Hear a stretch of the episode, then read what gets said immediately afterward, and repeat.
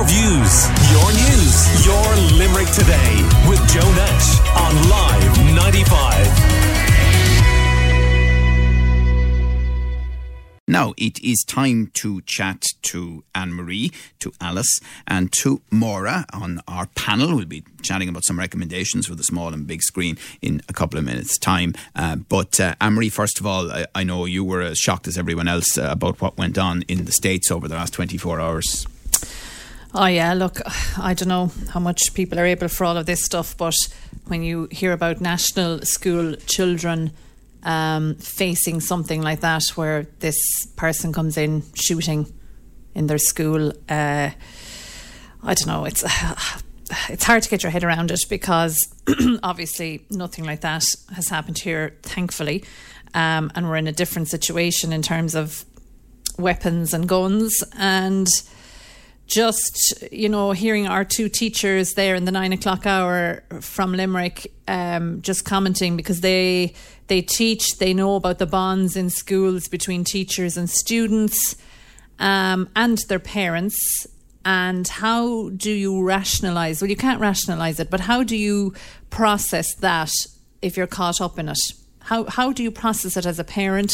How do you I just don't know. It's an unbelievable thing to happen and unfortunately, it keeps happening in the US, just like you said this morning. The yeah. same thing happens over and over. Uh, the other point being, it's extremely difficult to stop children of that age here knowing about this and you just mm. begin to wonder how do you even start to explain it? Yeah and i know because i'm i there's so much available to youngsters now to see what's going on. It's not just about the tv or the radio and turning them off or turning them down. There's just so much going on and flicking of channels and i've seen it with ukraine and even my youngest you know and and seeing something i preferred she hadn't seen but saw it and then you can't unsee it. And it's the same with this. If you're in the car the radio is on. Before you know it you know, there's something being discussed about it, and kids pick up on it. And then how how do you explain that to a child in primary school about other children in a primary school in America? You know, like how do you explain that? Mm, it's it's so so difficult. Um, Alice, good morning to you. Good morning, people. How are you? Not too bad. So, what what do you think about all of this? Absolutely dreadfully selfish of the person that picked up that weapon and did that if it's attention or anything else you want, please, you know, take yourself out the right way to the right people. Don't, do not, please, do not leave the children alone and the adults that are teaching them. Just, there's nothing you can say, Joe. I mean, I could say a million things, but everyone else has said them. You yeah, know, yeah. Uh, but at the end of the day, it's that person that picks up that gun to make an impression for whatever reason. You know, and then claim afterwards once the deed is done. I was depressed, I was on drugs, I'm mad, I need, you know, help it's not good enough. Yeah. It's just not good enough.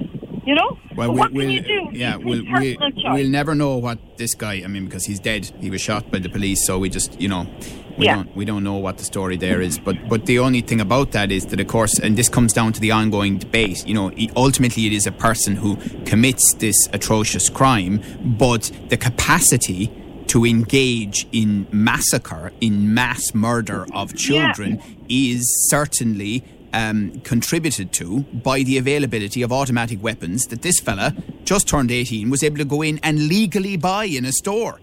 Yes, yes. It, it's horrendous to think that your 18 year old can walk out your front door and pick up a weapon and sure, just, I mean, at 18, like, what are they like at 18? It's everything is for the moment, isn't it? Yeah, yeah, absolutely. You know? Yeah, um, uh, Maura, what do you reckon? Oh, it's it's terrible. Like I'm 22 years old, and the amount of times I've heard this happening is absolutely dreadful. I was 12 when Sandy Hook happened, and hearing at my age people who were younger than me and were also 12 years old as well being murdered, and it's just a case of the shooter.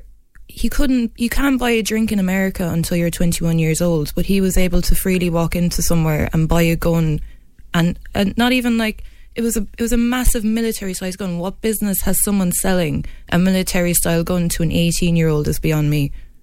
Yeah, I mean the point about drinking alcohol is so well made. Yeah, like so well made, and it's it's like the that amount of up, them. To be honest, that really sums it up. And like in the last even week, there's been three. You had the one, the shooting in Buffalo, and there was one in the church as well. And like, how how long is this going to happen? Like, there needs to be some sort of regulation on a background checks, mental health checks. Everything needs to be done. This just can't continue. I I I'm sick of hearing all these stories. It saddens me every time. I can't imagine how the people in America who are against guns are feeling about this and, right now. And again, I was making this point in the last hour. It is not to suggest that here in this country we do not have um, gun laws and we do not allow, in certain circumstances, private citizens to hold weapons. We do. There are lots of people listening to this show this morning who have guns, you know, primarily on farms or for hunting purposes. But we still have strict laws around them. Are they perfect? No, they're not. But there are certain things that you can't do. I mean, I can't go into the local supermarket and pick up a semi automatic weapon and uh, put it in the basket uh, with my cornflakes. Yeah, no, exactly. And, you know, hearing all these stories about, you know, it's always thoughts and prayers and you know we'll have to protect our schools and arm the teachers and everything like that and i can see why people would think that's a good idea but ultimately it just needs to come down to um, not allowing certain people to have these weapons only having them if you if you want to buy a gun maybe for hunting or if it's part of your job or something like that Do you know fair enough but have extensive background checks on it Do you know 18 years old that shooter was yesterday, he's four years younger than me. I don't know what kind of mindset he has. And ultimately it comes down to how could he have bought a gun and done this? Well, I mean, I think we know something of his mindset by the fact that he, first of all, shot his grandmother. Yeah. And then walked out and, and found found this this school. But anyway, we'll see. But we know it's going to happen. There'll be the angst-ridden stuff, and I think uh, Steve Kerr, the basketball star, we heard him say in the last hour, you know, there'll be the moment silence and all of that. But as he said himself, not out of disrespect to the people who passed away, he's sick of the moment silences because yeah. it's not as if the US hasn't been warned repeatedly what is going on here and what could at least help. It's not going to solve the problem because one of the big problems you have in the US is there are so many guns that are legally held that this will take a long time, even if you brought in the laws today to try and deal with them. Maybe you could do amnesties. Um, if I remember correctly, there was a, an amnesty here of um, a type at one stage. I can't remember exactly, but anyway, um, we'll see. Your views, your news, your Limerick today with Joe Nash on Live 95.